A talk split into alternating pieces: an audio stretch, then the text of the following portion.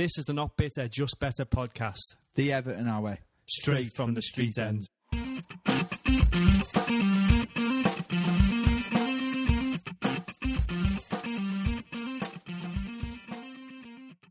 Hello, everyone, and welcome to another edition of the Not Bitter, Just Better Everton podcast, episode 58. Mr. Johnny Seven, here as always, with Mark Mack. Yeah, and I sound like a robot again because I'm doing it via the internet. However, we're on Skype, not FaceTime this week, as just to confuse me even further. Yeah, we're experimenting with uh, different ways of recording for your oral pleasure. Not O R A L, of course, A U R A L, pleasure. You know, listening pleasure. Should have said that really, shouldn't I? Um, yeah, so sorry about the quality last week, folks. We tried to rectify it a few times, uh, and it won't happen again. I assure you all. Uh, with our stupid work schedules now, it was unavoidable to record like that last week. But there we go. Um, this week, though, Mark, one of those stupid occasions where we didn't have a Blues game to talk about or reflect upon. How boring was Saturday? Oh, Saturday was just ridiculously boring. Um, you know, even with all the international games, there's just not enough beating Everton game, is there? I, I was planning all week my fantasy football team for next week and planning my trip to, to West Brom, which you've now joined in on as well. Yeah, I didn't know I wasn't joined in on it, to be honest, until I found out. I was like asking about uh, what time we were leaving and that, and then uh, I realised I was told that, oh, didn't think you were going. Uh, so last minute, I was trying to do the kind thing by just pretending to ignore you and hoping that you'd go away. yeah, cheers. but uh, last minute scramble, thanks to uh, Paul and uh, one of our old mates, Gary, managed to sort us out a ticket. So I'll be there with the boys. Um, but t- now we're going to go straight to. Uh, this is probably the earliest you're going to hear this jingle. We're going to have to go straight to our news section, aren't we? Because we haven't got a game to reflect on. So, Unless somebody wants me to review one of my games of FIFA at the weekend, then yeah, I think we're best going straight to the news because we've got nothing else to talk about, have we? did it involve you wearing a headset, headset and getting murdered by some kid in Abu Dhabi or somewhere, 15 0? That's usually how my FIFA games go, yeah, pretty much. Yeah. I'll, I'll go like Real Madrid and I'll get whacked by somebody who's gone like, you know, Tramier. I always found that you, you'd, you'd be hovering over someone like Barcelona, and then you'd like they'd be on Real Madrid, and then you'd skip to Everton, and then you think they were going to change their side to like go somewhat equal, and then they'd still on stay on Real Madrid, the are asses. So uh, I've retired from online gaming. Anyway, boring, boring, boring. Here we go. Here's a bit of uh, Everton news coming up after this.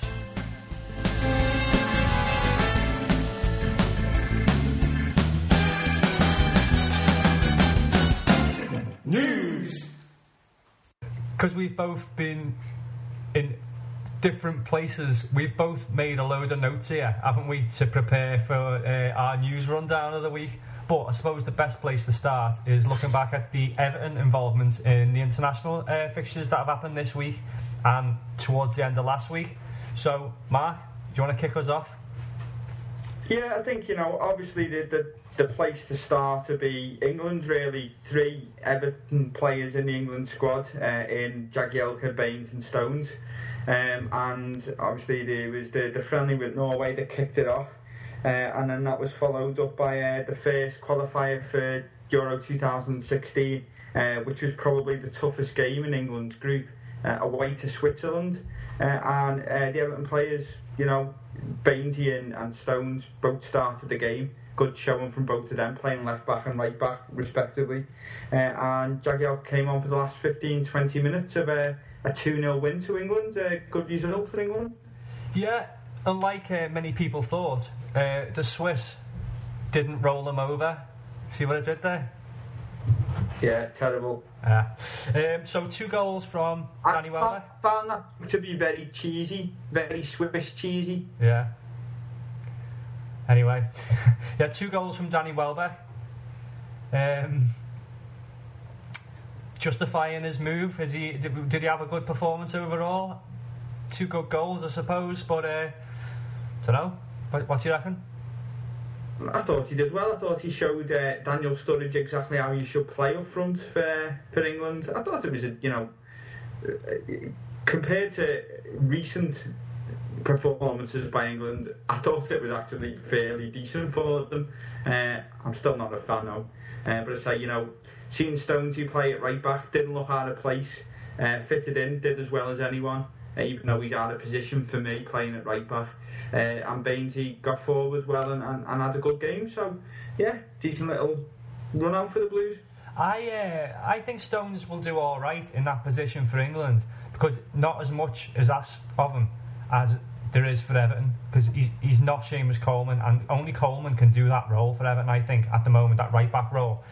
Uh, but yeah it's good to see you know we, we had the England fullbacks. Um, still yeah as you say not impressed. That England side and squad is the weakest we've had probably since Carlton Palmer was capped all those years ago. Um, just very very ordinary players playing for England it's like you know, I'm still waiting for my phone call, phone call off Woy. Um, you know. Don't hold your breath, son. Well, you know, only I'm only uh, I'm only just in my thirties ish. Still got a chance. yeah, okay. Uh, so obviously from the England right back, uh, switch our attention to the Republic of Ireland right back and Seamus Coleman turned out for Ireland along with uh, James McCarthy and Aiden McGeady. Uh, they all started uh, the game uh, away in Georgia for the Irish, uh, and Ireland came away with 2 1 winners with two goals from none other than our own Aiden McGeady. Yeah, I watched the, the, that, that second goal before, and it, I said to you, it was, it was like a five-a-side goal, wasn't it? It was just that little bit of a, I don't know, I don't even know what it was his McGeady roll, whatever that, whatever he calls it, and then a nice little finish into the far corner. Just, you know, he's rightly getting all the plaudits because it was a world class finish. So hopefully, you know, we can start doing that a little bit more for Everton because, you know, I don't want to criticise because he's had a good involvement, assist and goal wise in the first three games of the season, but he still doesn't really do it for a lot of fans, does he? Yeah, I mean, it was you know it was a pressure goal by McGeady as well. You know that the group the Irish are in is quite a difficult one.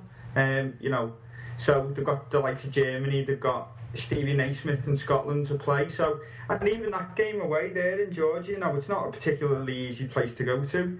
Uh, one-one, a couple of minutes left to go, uh, and up steps McGeady. So you know he, he's done the business for the Irish there, and he, he looked good through the game, as did Seamus and, and as did Jimmy Mack. So. Uh, good run out again for the Blues, and luckily it looks like, uh, as with England, all the Everton players have come through unscathed, which is, you know, my main concern, I would say. Uh, Coleman and McCarthy with assists for McGeady there as well. So uh, two uh, two goals made in Everton.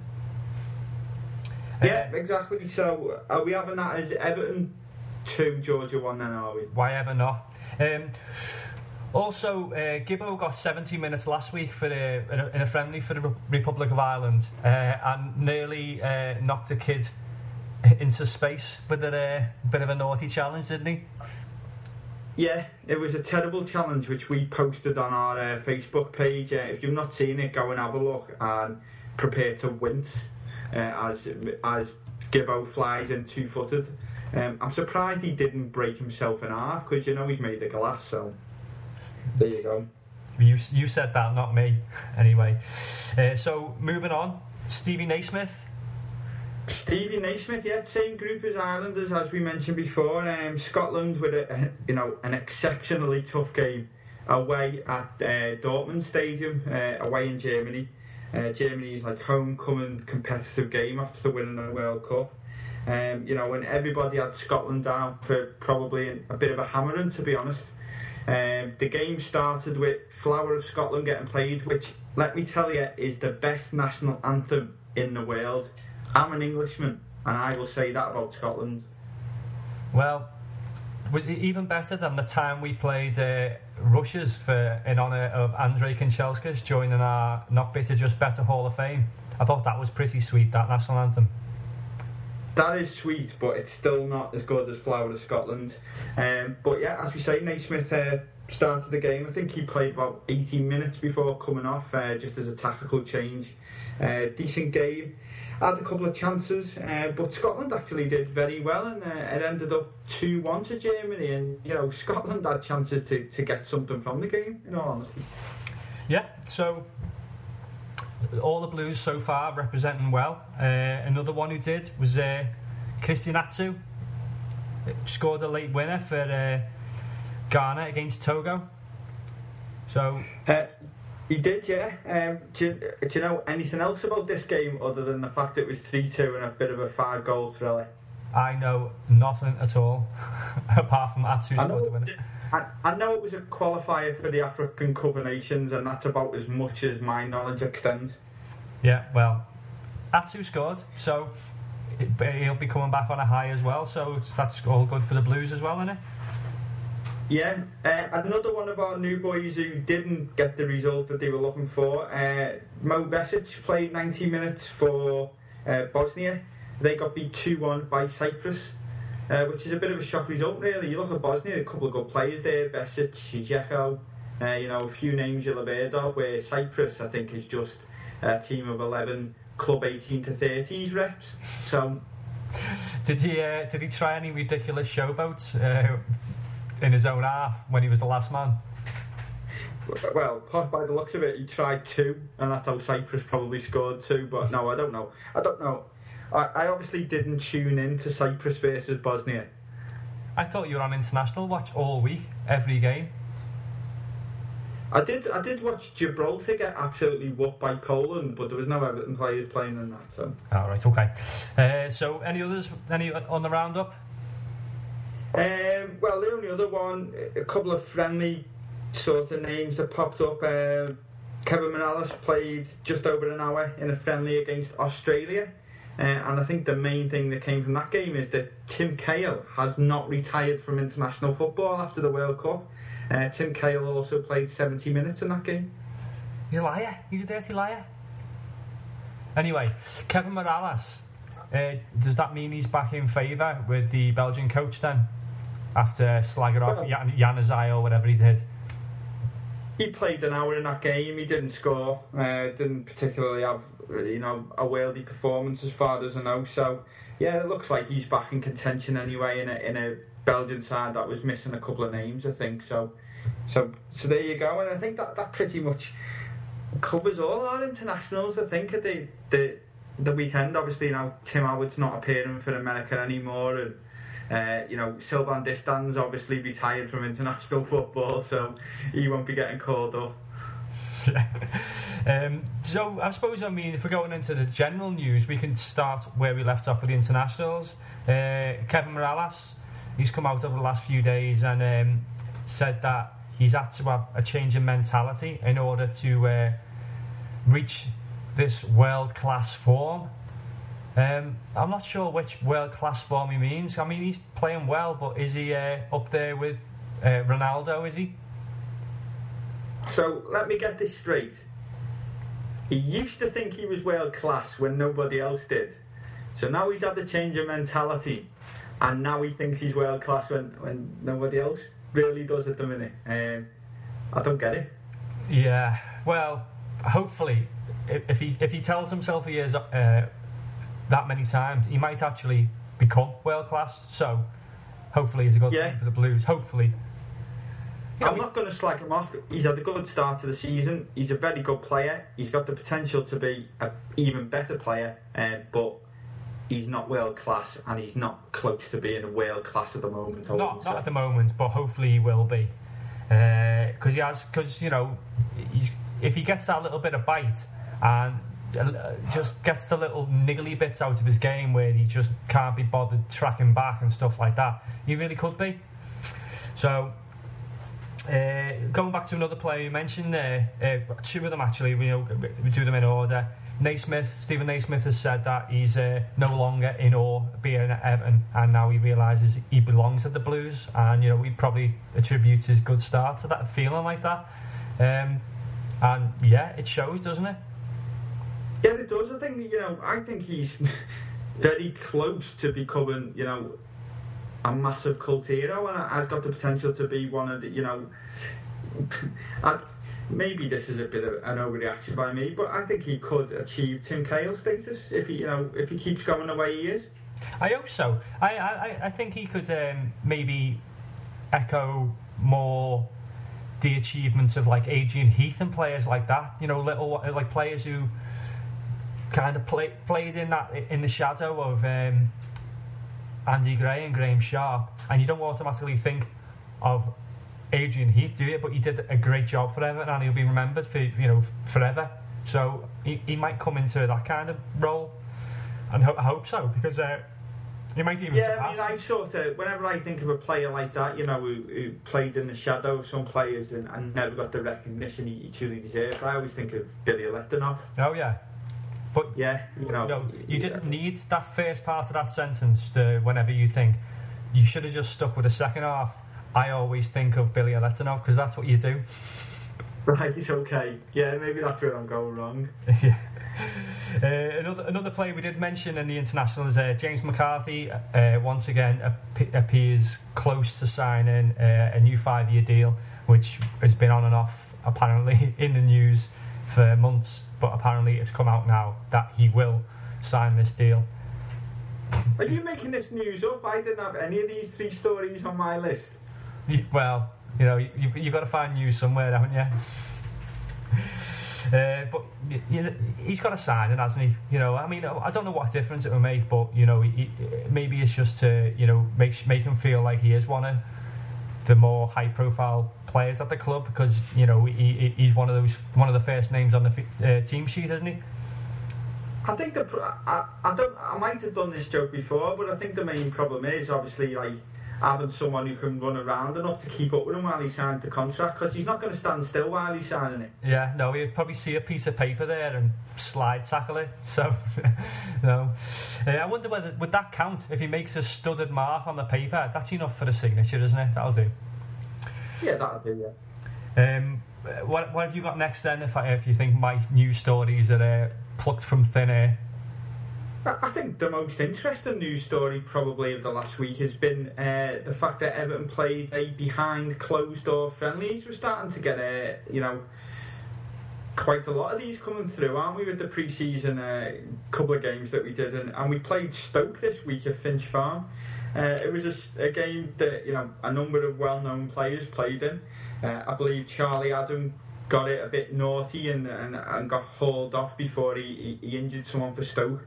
Uh, but it was a game that Everton won 3 0. Uh, and I think that the, you know the best part of this whole game was the fact that uh, Aruna Kone and Brian Oviedo both played uh, just under an hour in the game.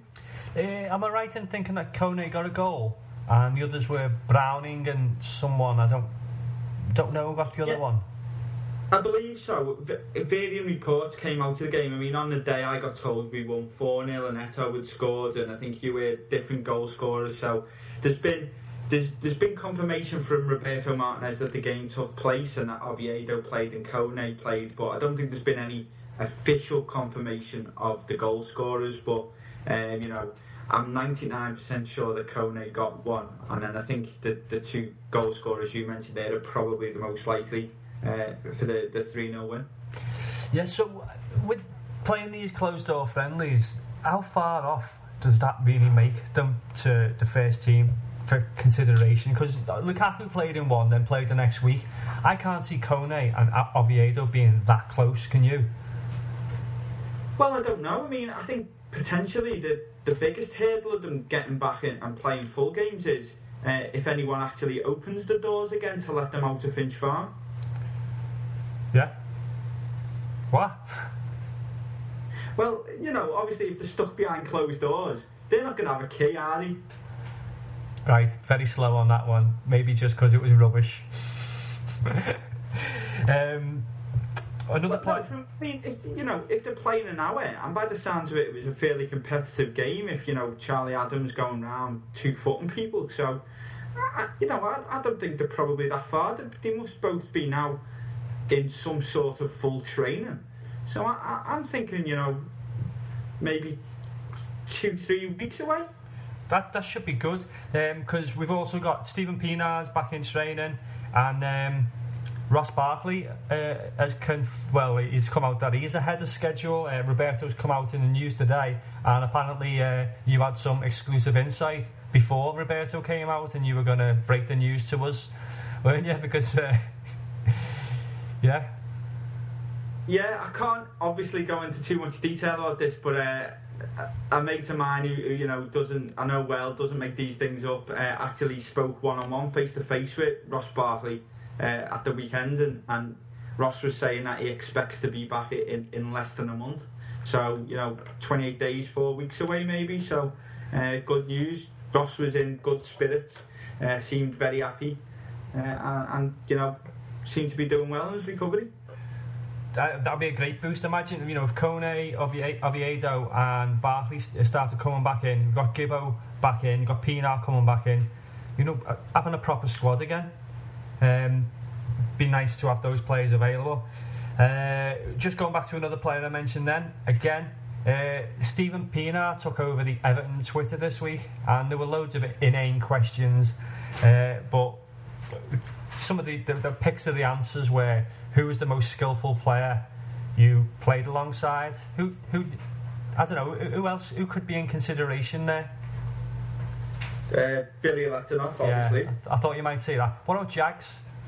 Nice little But, scorpion, uh, maybe, maybe not. No, not for skillful. scorpion kick here and there, you know? Um, uh, I think you know you're probably looking at a forward player or a, a midfielder. Um, I know the answer, so I don't really want to you know throw that out there. But it, I think it, it's one that you will probably. Uh, Could he have picked himself? he could have, but it would have been Kevin Mirallas' big-headedness personified. yeah. Um, but he did in the end. He chose uh, Mikel Arteta, our old mate. Um, so I don't know. Would you? I, I, I don't know. I don't know if there's any any real competition. Uh, But you wouldn't didn't really think of Arteta as that skillful. He was more of a playmaker, wasn't he? No, skillful is one of them subjective things, isn't it? I mean, if you're just going purely on skillful, you could possibly say somebody like Deulofeu, for instance. Oh yeah. Um, yeah. You know, he was skillful, but he wasn't particularly effective. That's a difference, isn't it? Skillful and, and effective. So, he could have um, said know, Arnold, mate. He could have said Drenthe. well, yeah, you could have, but that would have been an even worse suggestion than Billy Letinoff. um, you know, I suppose Arteta might have done things in training that we didn't really get to see in a match. So, fair enough. Yeah, I, you know, Yeah. I can see why he said it. The other, um, the other thing was, what's uh, the best words you've heard since he's been at Everton? Since he's uh, his, his best Scouse term he's learned. And do you know what that one was? I don't know the answer to this. Uh, I'm going to go for I don't know. Your proper boss you or something. Yeah, I, I, I thought it'd be something like that, or lid, or jag, or jibby, or sack it off, lad, or something like that. But he chose Crimbo. How boring, Crimbo. I didn't, I didn't even realise Crimbo was Scouse. I thought everybody said it. yeah, uh, yeah. No, I agree. Yeah, surprising on that, but maybe he just really likes Christmas. Yeah, yeah. Um, so we'll just go back again to. Uh, you're going to tell us about this this advert that uh, Arteta was in because I haven't seen it yet. Oh no, it's just it's so embarrassing. I mean, obviously, it's one it's one of them situations where because of what the advert's for, you don't really want to criticise it. It's a, you know the advert is obviously to promote, you know, uh, anti-homophobia, basically just to make people aware of homophobia and to try and kick it out uh, of, of football and to encourage, you know, possible gay players to, to be able to, to come out, etc. Um, it's to promote these rainbow coloured laces that some of the players wore in the, in the boots last season. However, the the, the advert features Arsenal players basically saying what they can't help doing. So it starts off and you know I think it's trying to point out that you can't help being gay basically. So it starts off with Theo Walcott and he says something along the lines of I can't help looking like Lewis Hamilton. And then Oxlade Chamberlain comes on and says, I can't help looking like a teenage mutant ninja Oh, turtle. I caught that bit. That's the only bit I caught of it. Go on.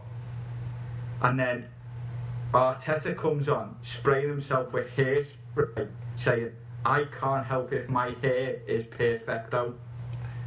Right. And Oh, at this point, I was cringing, only for it to be surpassed by Giroud with nothing on, saying, looking at the camera, saying, I can't help if I'm gorgeous. And at that point, I just thought, how is this helping the stereotyping of homosexuals in football? I just don't get it, and it is so cringeworthy. I'm just so glad it wasn't Everton players. Yeah, I mean, Everton players last year were the, were the first, uh, uh, you know, to don these rainbow laces in support of the campaign. Uh, and I suppose it, it's a Paddy Power campaign, isn't it? So they, they, they try and do things uh, tongue in cheek, uh, just to get, you know, uh, awareness through through humour. Um, but I, I can't. Maybe I'm, just, maybe I'm just missing the irony of it. Maybe I'm just, you know. But I just thought it was just a particularly poorly made advert. Well, footballers aren't the best actors at the best of times, are they? Unless they're rolling around on a football pitch, then actually in front of a camera, do you never really know what to do, do they? There's like proper stage fright. Uh, so maybe you just that was the, that was the best you could do with a bad bunch. Yeah, you never know. Um, other news, uh, cross the Ross one off. Uh, Louis Saha has uh, said in the news that he expects Lukaku to benefit a lot from uh, having Samuel Eto'o at the club. It's still weird saying that, isn't it? Having Eto'o at Everton. Yeah, it is still weird. Uh, yeah, I think, you know, uh, he can do nothing but benefit from it. Can he having that experience and, and that tutelage? So, yeah, uh, you know, I agree. Thanks for pointing out the obvious, Louis. no, yeah. if that was the best he could come up with, I'd, you know, next time I'd save save me interview fee, whatever it is that he got. Um, uh, some players, well, including Lukaku, expected to be fit, uh, and some of them, some carrying knocks. Uh, it kind of goes into pre-match territory here, where, but apparently Osman and uh, Eto'o have a doubt for the game, but Lukaku, who was a doubt because he missed the Belgium game, uh, is now expected to be fit. So it'd be nice to have uh, Eto'o available, wouldn't it? Yeah, it would. I mean, you know, Lukaku's obviously had this toe injury right away from, from the start of the season, so he's looked like he's going to need a rest. And I thought maybe it might come in this game, give him a couple of weeks on the back of the international break uh, and give Eto'o a start, but that's looking like it's not going to be possible now if Samuel's picked up a knock. Yeah, I mean, it, would be a shame. Uh, having one of the two is essential, though, isn't it? I mean, we've got Super Stevie Naismith uh, up front, uh, but we do need that extra option, that extra uh, target man up there, or you know that extra outlet, if it in the case of Eto'o. Um, so fingers crossed on that one. Uh, did you cover Cleverley before? I can't remember if you mentioned him. Did you mention him in the internationals? Because no, I just mentioned them off air before before we started recording. Um, obviously, in the news this week, Martinez has been out and you know confirmed that Everton did attempt to sign Mr. Cleverley uh, on transfer deadline day. Uh, so there was definite interest from the club. Uh, we were put off purely by the fact that he wanted 70 grand a week and I, I wouldn't budge on his wages, which we weren't prepared to pay. So uh, that's the reason that deal fell through. And, and obviously, Tom signed, you know, 12 hours after the deadline for Aston Villa. So Roberto's also come out and added to that that um, he's not concerned that he missed out on the deal, and he's since said, I don't know whether this is just like a little bit of a ah fuck you kind of thing. Oh, f bomb again. Um, that he, he's not concerned. Yes, he's not concerned about it, and any of those deals that we were close to on deadline day uh, would have been a bit hasty, and he's glad that they didn't go through. So, you know, do you think that is, is that just is that one of those things where you try and do something and then you don't do it, and you go, nah, I didn't want to do it anyway. Yeah, being a kid and. I think it might be, yeah. Sounds like it. Yeah. Uh, so a couple more bits of news. Uh, we did bring a player in this week, Fraser Hornby uh, from Northampton Town. Apparently, he goes like a train. Yeah, yeah, yeah. I've heard. Yeah, um, from Northampton Town, a 15-year-old kid, and it was part of. I haven't heard, heard of this before. The EP. What? You've never heard of the EPPP? Not like that. Not not in those terms. No. The It's- elite it's- player performance plan.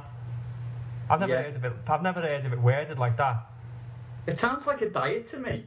The elite player performance plan. Yeah, yeah. I know what you're saying there. Uh, what sixty-five thousand five hundred quid. So just around what we uh, paid for Seamus Coleman, uh, minus the bag of trackies. Uh, could Yeah, that- that, that initial fee can rise though up to a possible total of 1.3 million, depending on appearances and if he wins the league and the Champions League and becomes I don't know the Ballon d'Or winner or something. But yeah, uh, potentially the, the, it can go up to somewhere in the region of 1.3 million. Which, when you think about this lad being 15, uh, he must be a decent prospect to, to potentially want to pay that money for him. Well, yeah. maybe 65 grand. And if he's rubbish, then it's just another player in the under 18s for a while, innit? So I suppose it, not much to lose. He's probably going to be on about five a week or something, pocket money. So, um, don't know. Nothing to lose there. Uh, have you got any other, other little snippets of news? Yeah, just a few little things, really. Um, you know, obviously with us being our podcast being a worldwide phenomenon that it is, uh, just want to mention that you know it looks like uh, support for the Blues over in, in America is growing exponentially. Do you like that word? I thought it was exponentially. That's what I said. I thought you said pod. Anyway, yeah, I do like it. It's a, it's a good word, that. Get you loads of points in Scrabble. It would, but you wouldn't have enough letters to put down, would you? So don't be stupid.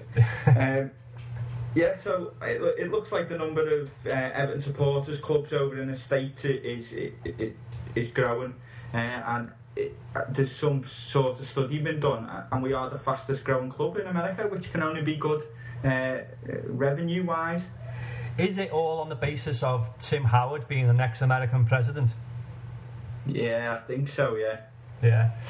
Uh, some other bits, little bits. Uh, Neville Southall been talking about Roberto this week, and one of the things he said is um, he will. He thinks he will definitely win a trophy for the Blues. Uh, so nice words from Nev. Uh, Yeah, he's also said that he thinks Martinez is the, is the best manager since since Howard Kendall. More nice words, isn't it? I mean, I suppose Moyes did a good job for 11 years, uh, but he's kind of forgotten about, isn't he? And uh, he's probably going to disappear from Everton history because of the fact he didn't win anything. So hopefully Roberto can put that right pretty quick in his Everton tenure and then go on and lead us to more great things.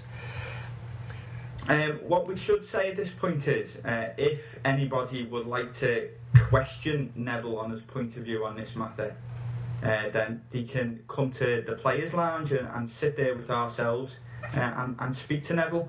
Uh, we've got an, we're hosting an evening with Neville Southall, uh, and it's the day after the Wolfsburg game. So is that Friday the 19th? It is, uh, and I think tickets are twenty five pounds. I think, and that includes uh, all your drink for the evening as well. So, All uh, your bargain drink. price. All your drink for the evening and a sit down with Neville Southall. Twenty five nicker. 25 squid. Bargain. Can't argue with that. Um, no, and Nev, he's always dry, always uh, good sense of humour, uh, always takes the piss out of Paul, which is worth a little few bob in itself. Um, so yeah, just one one more final one from me uh, is about this uh, the official club trip to Krasnodar. Uh, loads of stupid hack newspapers jumping on board this saying there wasn't enough interest from Evertonians in keeping the uh, keeping this trip on so that they can so they, they cancelled it. And Ever- Evertonians been in a disgrace back in Europe for the first time and uh, they're not even willing to go and support the club. Well it was actually cancelled because their official flight partner, Thomas Cook, couldn't get any flights to Russia uh, around that date, and that's why it was cancelled. I'm sure many Blues will be going through other means. I'm sure many Blues will be driving the whole way if if need be. Uh, so, stupid newspapers, keep your stupid news stories to yourself, uh, and get off the Blues' backs. So I've got two points on this story. One, I've heard loads of cop-outs taking the piss out of this. Yeah, Two things for those for any cop-outs that want to take the piss. Have a look at the Everton end when we played Liège. Then go and have a look at the Liverpool end when Liverpool played Liège uh, the, the following year and compare the two. And the second one is, you took 14 fans to West Ham, so don't even go there about Russia. The second point on this is, I think you're going to find that this game never even takes place in Russia and it ends up getting played in Cyprus and there'll be about 5,000 Evertonians there. yeah, good. Um, well, that wrap, wraps up news from me. Have you got any more to add? Just one little thing, really. I just wanted to obviously say congratulations to uh, an ex-Blue, and that's uh, AJ Andy Johnson. He's been uh, given another chance, another shot at the Premier League, uh, given a short-term contract to January with Crystal Palace. So uh, hopefully he gets uh, does well, scores a few goals, just uh, not past us. Yeah, definitely not past us. Maybe a few against the Red Shite again, just to, uh, you know, echo previous achievements in that AJ derby. I'll be bossed out with seeing that on Match of the Day again, doing his little A celebration running away. Yeah, he'd be loving it as well because he hates them as much as we do. Well, these kids are blues, aren't they? So, yeah. Yeah, he, he's a blue. He, you know, he come out and said, obviously, you know, the club touched him, so that's it. Uh, I just found one, one more final bit of news: the uh, the squad numbers and you know the official squad was announced for the uh, for the league this this year. I can't make head and tail of it. We've got 23 in the squad with home. Didn't we, did we cover this last year, that last week? Or is this the European squad? I, I, I can't. I don't know. I can't work it out. It's 23 players with ho- uh, with homegrown status, and then a load of no's and yeses next to them. So does that mean they haven't got homegrown status? And then uh, all the 20, under 21 players who are also available. You've got Ross Barkley in there, and you've got Lukaku in there. Um, so do they count towards your squad of 25 or not? I don't get it. I've got no idea. I don't even know what you're looking at. Um, but we do learn some uh, funny middle names. I'm not sure if we covered this before. Uh, what is Phil Jagielka's middle name? I think we have covered this one. Uh, I can't remember that. Nico Nikodem. Oh, yeah, yeah. I do remember that. It was something really strange and foreign. Uh, what is Kevin Mirallas' full name? Kevin, my hair is Perfecto Mirallas. Close. It is Kevin Antonio. Kevin Antonio Joel Ghislaine Mirallas e Castillo. Joel. Yeah, Joel's in there in the middle somewhere. Uh, one more. Where are we? Do you think do you think he can catch a ball, then, Mirallas? Or He's probably better than the, uh, our sub goalie, yeah. Uh, one more. What's Oviedo's full name? Bryan, I want your babies. I love you. You are the best, Oviedo. Uh, no, Bryan Josu Oviedo Jimenez. How many names do these players want? In fact, you know, I said one more. We'll do one more again. Christian Atsu. Uh, no, don't know. Christian Atsu Twasam. You've got to be the way you said that then. Twasam. Right, okay. Uh, there's loads more we can go go through, but uh, I'm sure that's pretty boring anyway. so, Everton news of the week, bloody hell. Considering there was no game, uh, there was a fair bit to talk about there, so uh, we'll leave our Everton news there and have a listen to our social media links and get involved, get in touch with us, get on our show, get your views heard, and you know, even send us a voice clip if you want. Here's the links. This is the Not Bitter, Just Better Everton podcast. If you haven't already, go and like us on Facebook, facebook.com slash EFC, not bitter, just better. Or you can find us on Twitter at just better EFC. Right, so there's our social media links. Uh, as I add every week, uh, we are also on Instagram. Not very active at the moment, and I still promise I will try and get it going. I just can't get into it. Like I said last week, I just think it's because I'm not a hipster 18 year old kid with uh, shaved sides and a quiff like Mark. Mark should be the one getting into this, but I, can't, I can't work it out. So uh, we're still on there though. So go follow, and I'll put the odd picture up. Which will be worth a like or I, I'm two. still trying. I'm still trying to work out whether that was an insult or a backhanded compliment.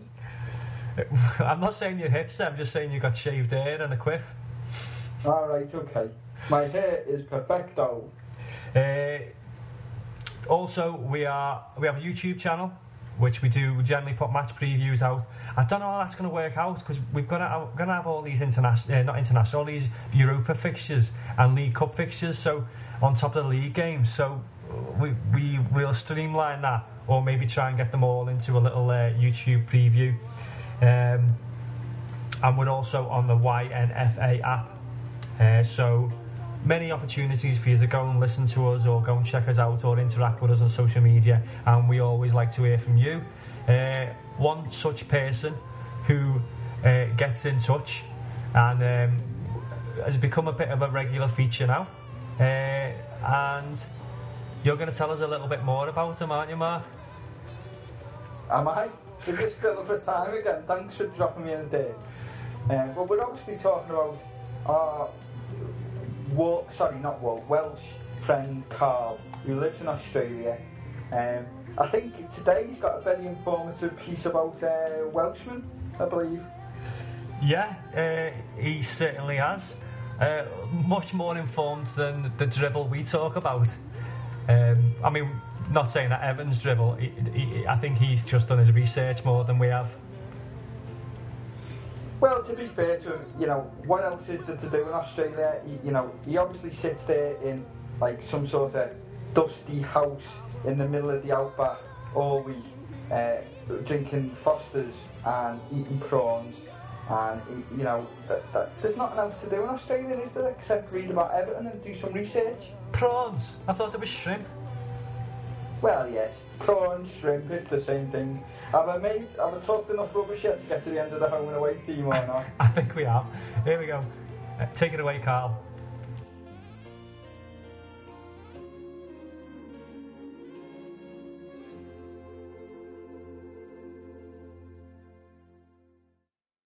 Hey guys, Carl from Sydney here. Hope you're well. Um, shame there's no uh, Premiership this weekend, so uh, I'm going to put all my focus on the mighty Welsh team who uh, brought brought home a victory last night or this morning or however wherever you live. Um, yeah, so we won 2 1 in Andorra, and I'm sure that's what everybody was uh, focusing on this last week, and uh, nothing to do with Wayne Rooney or England. Um, so, looking at the Welsh in general, um, just having a quick look at the history books here, and um, yeah, I just wanted to run through a few uh, famous Welsh uh, Evertonians over the years. Obviously, the first one that springs to mind is Neville Southall, absolute legend, um, ex-Binman from uh, right where I used to live. My favourite player growing up, without a doubt. Um, 92 caps for Wales, got uh, 578 appearances for Everton. Um, he won two leagues, won two FA Cups, um, and four Charity Shields, whether that means anything, and obviously the European Cup Winners' Cup. Legend. Second highest capped, um, so he's the highest capped Welsh player of all time. Second highest capped Welsh player was Gary Speed, um, and he actually died when he was the manager of Wales.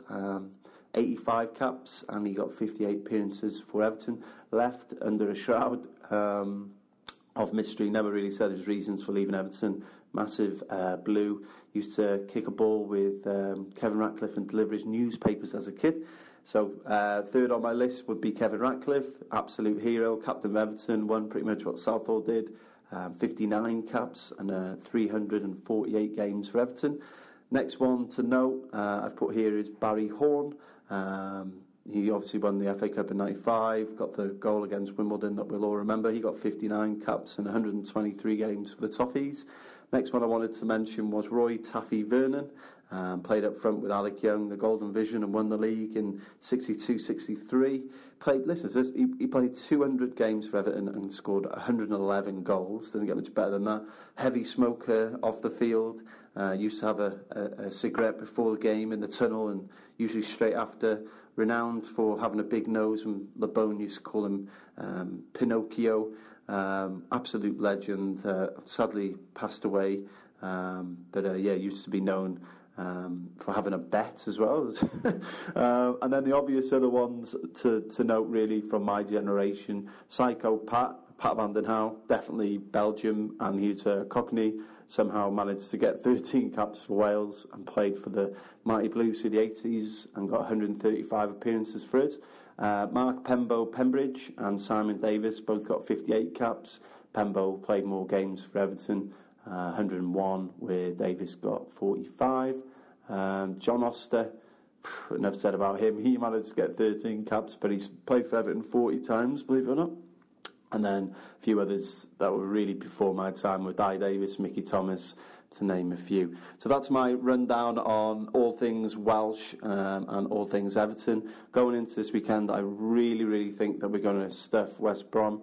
I think it's going to be. Um, you know, a, a really big result as, as far as we're concerned. I think we're long overdue to give a game, uh, sorry, a, a team a stuffing.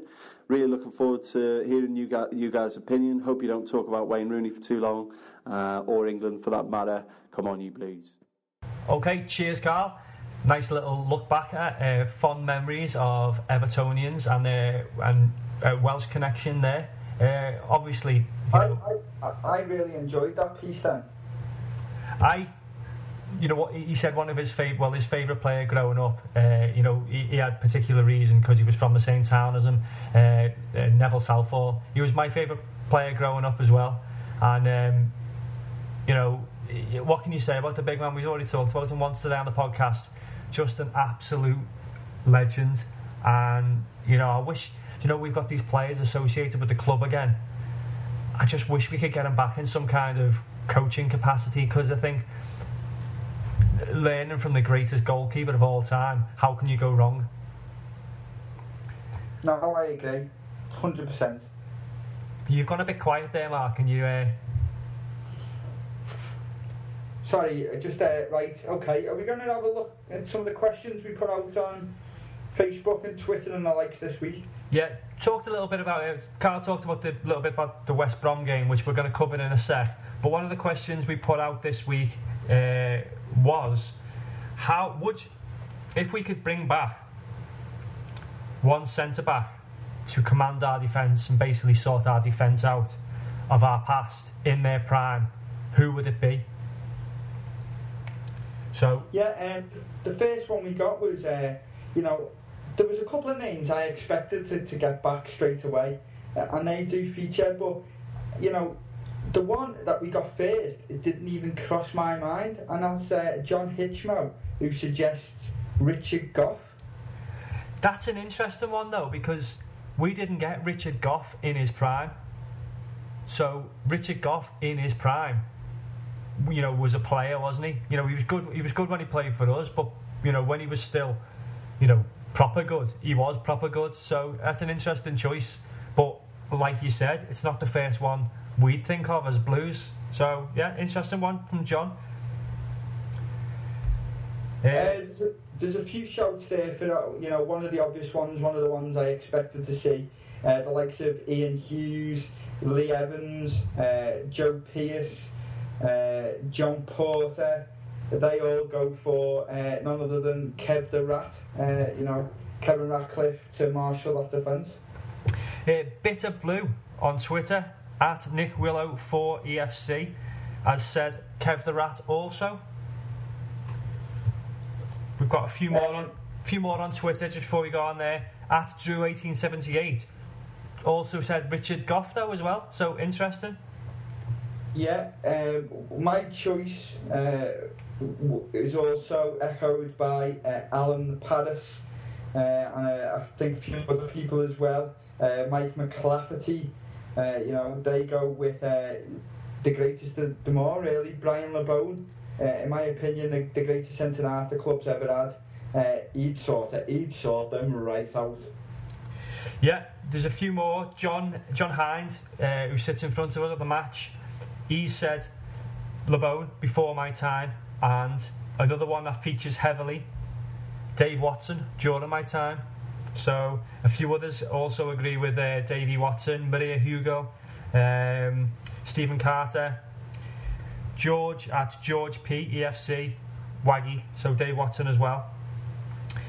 You know, the, use, the usual suspects keep popping up. Watson's in there. There's a few random ones like Materazzi and Heitinga, which I think is for comedy value. There's a few decent shouts in there, though. I mean, Joe, Joe Sweeney goes for Alan Stubbs. Chris Bell says, you know, Davy Weir. Uh, you know, Richard Ashby says Jags.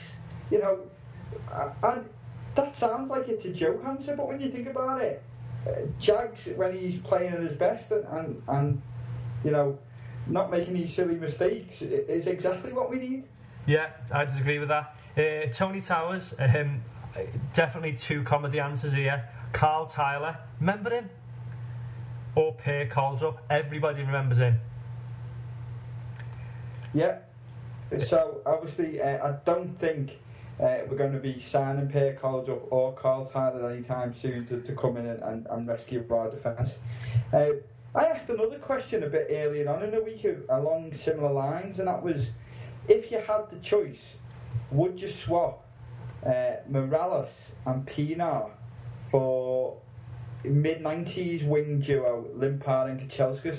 Now, the criteria of this question was that you couldn't pick or choose, it had to be both for both. Uh, when, when, when should we give our answers on this?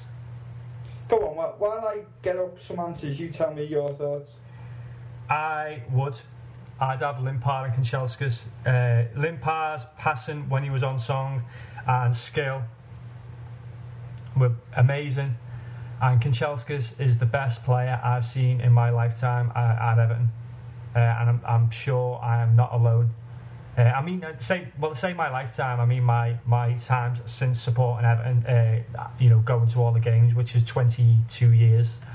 So, I'd go with yes. I'd swap them in a heartbeat. Yeah, I mean, my, my thoughts. I I was quite surprised at this really because I was looking through the team at 95, and I was thinking, you know, would you would you bring Watson in now over our centre halves? And, and the answer was probably yes. You know, would you bring Unsworth in probably into central defence? Probably at the minute the way the defenders are playing, yeah, you would. Would you would you take a Duncan Ferguson in his prime over Lukaku at the minute? Yeah, you probably would. So I mean, you, I was starting to get to the point where I was thinking was the team in 95 better than our team now? No. Our fullbacks, we didn't have decent fullbacks. I mean, Andy Hinchcliffe would whip in a corner, but, you know, and Matt Jackson was decent, uh, but where the, they were nowhere near Coleman and Baines. I don't think Unsworth is anywhere near as good as Distin or Jags. Uh, although I loved Unsworth as a player, but he played in between centre back and left back. You know, flipped between the two, and he, he got in a current system. So does this down in a way. Yeah, I suppose. Yeah, and he got his one. He got his one England cap as a centre back as well, Unsworth as well, didn't he? So, but I don't think. I wouldn't swap. I wouldn't go for that one because I don't think Unsworth is anywhere near as good. Although uh, Watson is that completely stick his head in front of the ball at 100 miles an hour type of defender that I think we're missing, and he's got that you know, that influence that we're missing at the moment where he can just completely marshal that defence and you don't want to argue him because he looks hard. So I think we're missing that. Right, going back to the actual question then, uh, Paul Hughes says, yes, he would swap them uh, just about and, and, purely because Kanchelskis was pure class. Yep, can't argue. Um, a lot, what a lot of people wanted to do, which wasn't the question I asked, was swap Kanchelskis for Pienaar but keep Mirallas. Oh, yeah, So well- wants to have Mirallas on the left, Kanchelskis on the right. Well, that makes it That wasn't a question. that makes it a, an easy question, which doesn't really spark much debate. That's just like yes, yes, yes, yes. That's not very interesting, really, is it? Exactly. Ian Hughes said, I'd swap them both just for Kanchelskis. Uh, Well, I'm, I, I, I probably would as well. I don't think people. I think Kanchelskis in this team, with this passing ability and the quality we've got, uh, just one ball over the top, no matter how hard, Kanchelskis just made everything into a good ball. He was just that good, that direct. Yeah, I'd do it. I'd swap them both for one for Kanchelskis. Mark Bagnall takes it to an even higher level and says, I'd swap Peter Beagrie for Pienaar if it meant getting Kanchelskis back. Yeah, I You love definitely Peter, do I that, loved? Peter Beagrie. Yeah, I remember me and Paul. Um, it was the, the days before mobile phones. I'm not sure if I told this story before. Days before mobile phones, and when Peter Beagrie uh, had left in um, I can't remember what 1994 or whatever it was. Uh, the, the just before just before the season of the Wimbledon game, Peter Beagrie got sold for 1.1 million, and we brought in Anders Limpar for 1.6 million. And Anders didn't really settle, so we didn't really like him that much at first. And also because he replaced our, our hero, we got home from, home from school and we're on the phone to each other. Can't believe he Peter Beagrie. and um, yeah, so we were pretty much Limpar haters that first season until he went over in the box and uh, won us that penalty in, in the Wimbledon game. Do you remember when you were 14 and had the world's worst moustache because you were trying to be Peter Beagrie? That's just because I couldn't shave. you know, ass. at least, at least I've ever I've had um, hair on my face at one point in my life. um, yeah, so I, I, I definitely swap. I would swap Pienaar, Limpar, Kanchelskis, and Manalis for Billy Letanoff. Yeah, I knew that. I, am just gonna tell you. I'm just gonna throw it out there. I knew that was going there then. Um, so what? Billy it's- no, I wouldn't. My love, my love for Billy Letanoff is matched only by my hatred for Royston Drenthe. Yeah, I hate that prick. Um, so, any more answers for us? Because I can't even find the question. Uh, well, I say that the majority of them wanted wanted to cheat and keep Mirallas and Kanchelskis. So at that point, I saw me I saw me backside and said and took me ball home and stopped reading the answers basically. Okay, um, so the other question, I mean, we didn't really touch on anyone's answers from uh, for Unsworth and um, Unsworth and Watson for Jackson Jackson Distin. Uh, I don't know. I mean, a lot of people said yeah, didn't they? And I, I, I just can't see it. I can't see it myself. It's very. I don't know. Memories are very short on that. I, you know, we all know that Jackson Distin have had a bad start to the season, but would you just shift You, them you out? don't, you don't become terrible players in three games, do you? Let's face it. No. So I, I definitely wouldn't swap that one. Uh, just before we go on, though, I just want a, a nice little story uh, about you know the player t- you bring back. Um, oh, we forgot to mention Mick Lyons was in there as well. But Ian Lucas uh, said Dave Watson with many exclamation marks. After the game, when he's about eight, he went to the car park to get some autographs, as you do when you're a kid, and he went up to Watson to get his autograph with his wife and daughter, and picked him up and got his wife to take a photo of us.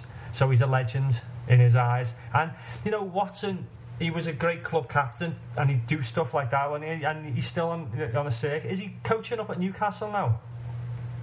I think he's doing something. I think it was scouting or something possibly, but yeah, he, he was at Newcastle. He's another one we'd love to have back in you know somehow involved in a club, but I, I just don't know how many places they're going to be for uh, ex players. So yeah, so social media aspect of of, uh, of the show done. Uh, so we've got a game to look forward to. We have got a game, and more importantly, we are both going, as we say. I'm looking forward to our first away trip of the season. Obviously, we didn't get down to Leicester. Um, we're going to the Hawthorns. Yes, and we went a few years ago, and it's a nice little, uh, nice little ground, wasn't it? And yeah, I think I've been three or four times there now. It's, it's, it's you know, it's, it's one of those grounds that it's a bit of a tin shed, I think. Uh, right, slap bang in the middle of like a, an industrial estate. There's not particularly a lot to do in the area, but there is a, a boozer down the road that lets the away fans in, and, and you know you can you can have a bevy and you can you can get into the game like nice and easily. Nice little back and forth sing song as well, and you know you don't really get any aggro in there, do you? It's good, uh, good little atmosphere down there. Yeah, yeah, it's all right. So um, looking forward to the game. It's a Saturday three o'clock kickoff, um, and you know you look at the start the two clubs have made, and, and, and they're pretty similar at the moment. Both Everton and West Brom are on two points. Yeah, and it's going to be a bit of a reunion. We've got uh, obviously Lukaku, who was on loan at West Brom before he joined us on loan last season. We've got Alan Irvine, uh, former Blues player and member of staff there. Um, you know, in his first meeting against us, isn't it? Because he's managed other clubs but never really managed against us. Uh, and also uh, a former Everton player who could be making his debut after signing in the summer. Joleon Lescott looks like he, he's in line to make his uh, first start for West Brom. You're not forgetting somebody? Uh, probably. Uh, who am I forgetting? Victor Anichebe. Victor Anichebe, oh yeah. Oh god, that's uh, oh, I hope that's not a, um, not going to come back to jinx us or haunt us there. Um, hopefully, you know, we talked about Lukaku or Eto'o or both being fit. It looks like Naismith will probably keep his place, I'd say, wouldn't you? Yeah, I, I would suggest so. You know, he's, he's been pretty much Everton's player of the season so far, hasn't he? Three goals, three games. Uh, you can't sort of drop him when he's provided such a goal threat. So, yeah, I think at the minute he's he's the first name on the team sheet. Yeah, so I can't see that there won't be any changes in goal. Obviously, back four. Can, can you see any change in the back four? Is he going to break it up, or do you think he's had these two weeks to work work on it and try and um, sort it out? Stones has got to be pushing for the place. I mean, you know, he's done nothing wrong for England. Um,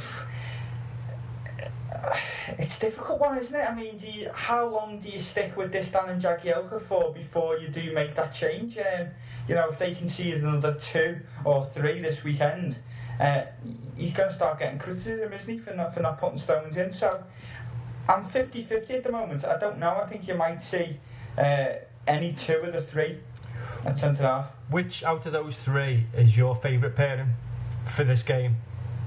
I, for this game, will go with Stones and Distin. Yeah, I tend to agree with you. I, I don't think he will. I think he'll stick with Stones, uh, sorry, uh, Jags and Distin for this game because I think he will have spent a lot of try- time trying to sort this out. Maybe this, you know, closed door friendly, or might have been trying to shore the defence up. I don't know. Might haven't seen the team sheet, but I, I can't see him not working on that for the past two weeks because that's the main thing that's you know doing us in at the moment. So you know, trying to get the, those boys' confidence back the most interesting question going into this game is probably who starts uh, on the two wings for Everton. Uh, you know, obviously Pienaar's back in training, back in contention. Uh, Mirallas has obviously been doing well, but but McGeady is he is he really going to be pushing for after his performance for Ireland? And then obviously you've got Atsu as well, who could make his first start. Yeah, no, it's a good point. That um, you know, if, if Lukaku doesn't make it, make it, or if Eto'o doesn't make it, I mean, even against you know, we, we had, we had those two tough games, Chelsea and Arsenal, where we were playing a 4 3 3 formation uh, or a 4 5 1, if you want to look at it that way. Uh, are we going to go to West Brom and play that same formation? Because I, I can't see it. I think it's going to be more like a, a 4 4 1 1 um, formation with probably, you know, Naismith up top Mirallas behind. If Lukaku doesn't make it, or Lukaku up top and Naismith behind, pushing up into a 4-4-2. Um, I, I, can't see it. I can't see it going any other way. I really can't see a 4-3-3. Can you? No, I, I wouldn't have thought so. I, I do think Lukaku. I think either Lukaku or Eto'o, one of the two will play. You see, so I do think it'll be pretty much the same as what we've seen so far, formation-wise. Uh, you know, Naismith playing the number ten role behind either Eto'o or Lukaku, and then obviously a couple of wide men. Um, I think probably because of the travelling that he's, he, he's been involved in, I don't think Atsu will start the game. Uh, so you're probably looking at Mirallas on one side, and then it's just a case, a straight fight between McGeady and Pienaar, who's going to be probably McGeady. I, I would have thought you'd probably want to give Pienaar maybe 20 minutes or so if he's coming back from this uh, this muscle injury. The problem is there though, Mirallas and McGeady are both really competing for the right wing, aren't they? Only McGeady, um, only Pienaar can really offer that left hand slot. Yeah, well, I mean, you know, all our wide players can play both sides, can't they? So I think there'll be a bit of interchange between McGeady and Mirallas. I think they will start over the two of them. Do you think there's any danger of uh, Barry and McCarthy being split up yet? They received the first criticisms, you know, as a partnership uh, over the you know over the last couple of games, saying he didn't protect the defence enough. Do you think there's any danger of Besic or Gibson coming in just yet? I don't think there's any chance of them being split up for, for performance reasons, but you know, you look at whether McCarthy has been. I, am not 100% sure McCarthy's been fully fit so far this season, and then he's obviously played, uh, you know, for Ireland through the week, played played in a difficult game, difficult away trip to Georgia. I could see, you know, maybe giving Besic to start just to try and lift his lift his confidence after that nightmare touch he had, it, you know, against Chelsea. So I, I wouldn't be surprised maybe if Besic got a start over McCarthy in this game. Yeah, I think you know McCarthy. We would never drop him for because you know he's still you know even if he did didn't protect the defence as well as he normally does. He's still every time he goes out, he's still one of our better players.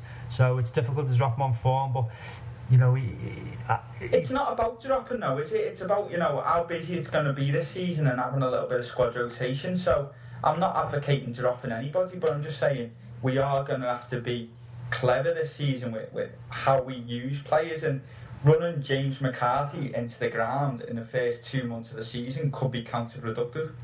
Uh, well, we've, we've also will we've got possibly our toughest uh, Europa game on Thursday. Will we have one eye on that, or do you think you know the Premiership's still the uh, you know the focus? It's difficult. It's possible. It? It's, it's possible, isn't it? Because we, we have got we've got three games in, in, in eight days, basically, haven't we? We're playing Saturday, Thursday, Sunday, so three games in eight days. Uh, they are going to have to use a bit of the squad rotation. So I would suggest, you know, the likes of Atsu, um, you're probably going to see the likes of Besic. They're definitely going to get a start at some point during during the next week or so. Okay, so looking at West Brom, um, who's your Mark Max one to watch this week? I'm going to go for somebody we know very well. I'm going to go for Joleon Lescott. You know, if he does make his debut for West Brom, um, we all know as much as he left our club in, you know, not the greatest of circumstances. We all know on his day that he, he's a good centre half, and you know he's someone who could probably do a good job against the likes of Lukaku because he's, he's a big, strong lad. He, he's not he, he's fairly quick for the centre half. Uh, so I you know I think if if he does play Lescott and if he does have a, a good game, uh, he could prove to be a barrier for us getting goals. Yeah, no, it's a good one. Um, you know, the other Everton player you mentioned who I forgot about, Victor Anichebe, I hope he doesn't feature because, um, you know, he, he, when he when he fancies it, Victor, he can be a handful, can't he? And he didn't do it as often as I would have liked for Everton, but he's going to have something to prove it, and um, you know, I hope I hope he doesn't get a chance to because, especially with our the defence low confidence at the moment, he, he could bump them around a little bit. So, you know, hopefully we don't see that. Uh, so I, I hope he plays just so we can see Sylvain Distin tripping them up as they come out of the tunnel again, like he did last time. yeah. Um, what about uh, prediction scoreline? Um, you know, West Brom haven't started particularly well. Everton haven't started particularly well on the points front. but I don't think we've been playing badly. Um, we've conceded a ridiculous number of goals, but we've also been scoring fairly freely.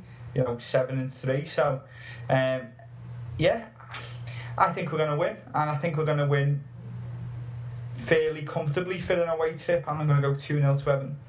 I think it's one of the one of those games again where you know we've been playing well and you know attacking well and defending poorly. I think if we just grind out a one 0 and keep a clean sheet off first of the season, then it's got to be a good platform to build on. So any kind of win, but a clean sheet would be a bonus as well on top.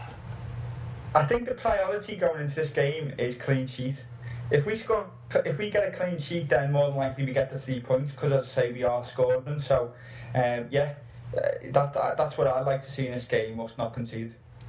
Okay, cool. So we'll we will be down there. Uh, we won't. Well, I'll be at the Wolfsburg game. Uh, is it too early for us to have any kind of uh, say about that game? Yeah, I think so. I mean, it's you know we need to see what sort of team gets point, put out against West Brom before we can even venture to guess. You know, at, at the team that will probably line up against Wolfsburg. But you know, there's that question. The question that I'm sure every Evertonian will be thinking: Is he going to go with Joel in goal for this competition? I think yes. I think he is as well, and I think Gibson's going to come in uh, in, in, in that game. I think Besic will probably get a run out in that game. Um, we, we might see um, the likes of Osman again if he's fit. Hibbo. We might see Hibbo, yeah. I mean, I'm not saying you know, I'm not saying that it, it's it's a, a, case of resting play, uh, resting players because it's a small club at all. But as you said, there's so many fixtures, and he needs to have trust in these players and show trust in these players that they will get a part in this season. And I think this is going to be straight away. I think w- whether it's the strongest lineup or not, he's got to use the squad, and I think I think he will. I think he'll use uh, Robles, Robles, sorry, and, um, and the like.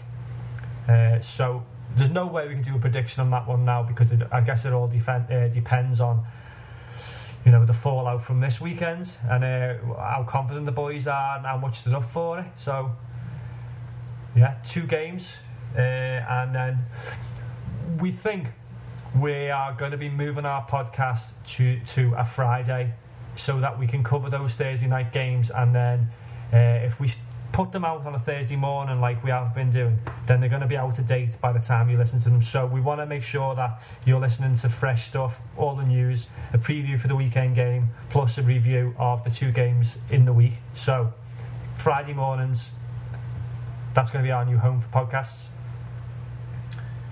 Have you fell asleep with me going on there, Mark? No, I was just uh, enjoying listening to your dulcet tones. yeah, so, any more any more to add about the, uh, the upcoming games? Uh, no, looking forward. Good week. Got the Blues back in our life, and uh, you know, three games to look forward to. I'm bizarrely going to be watching the Everton Wolfsburg game in Germany because I had a pre-arranged trip to Germany. So uh, at least we're playing the German side, so it shouldn't be hard to find on German TV. Um, but yeah, I'll be uh, cheering the Blues on uh, over in Hamburg of all places. Yeah, I'll be sat in the lower Gwladys uh, cheering them on as well.